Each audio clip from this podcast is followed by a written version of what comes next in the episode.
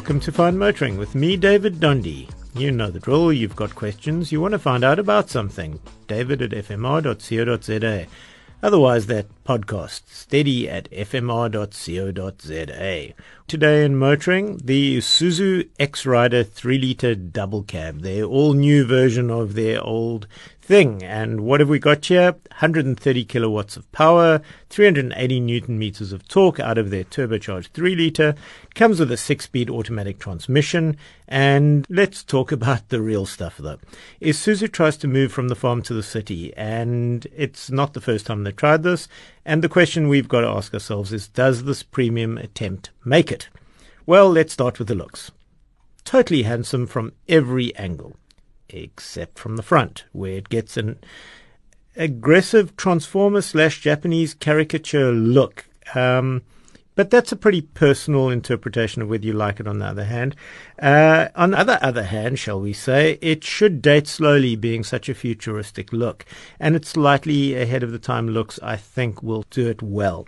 The test color was, and I kid you not, pull me over red. The interior is a win.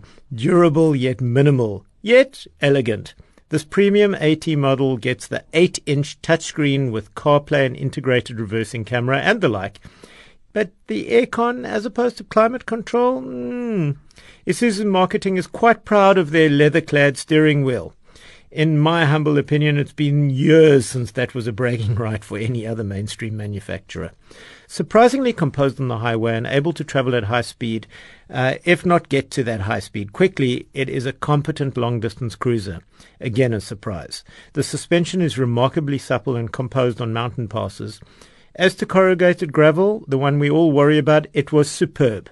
The only way you'd know you on that corrugated gravel was, uh, well, besides, you know, visually, was the odd, not very intrusive sound that the pinging rocks made, which sounded a little like a bicycle spoke being plucked.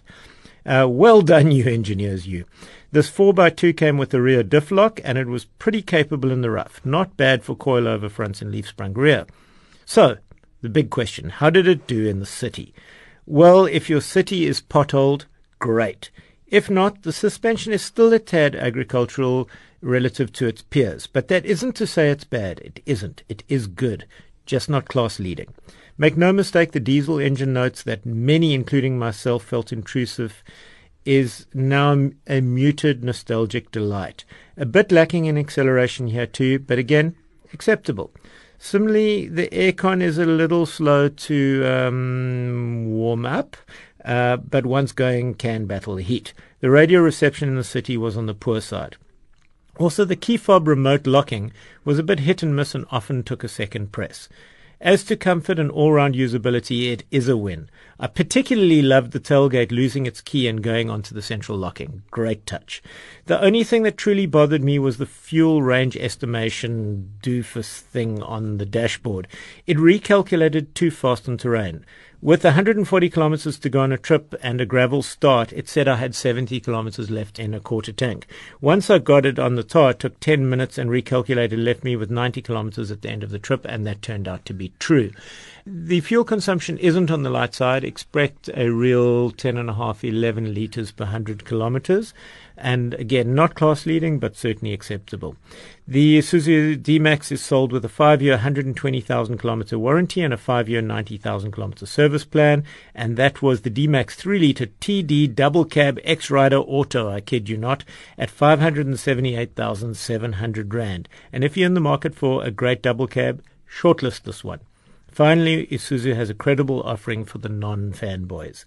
And that's it for Fine Motoring from me, David Dondi, this week. If you've got questions or you want to find out something, please drop me that line, david at fmr.co.za, otherwise, that podcast at fmr.co.za. Catch up next week.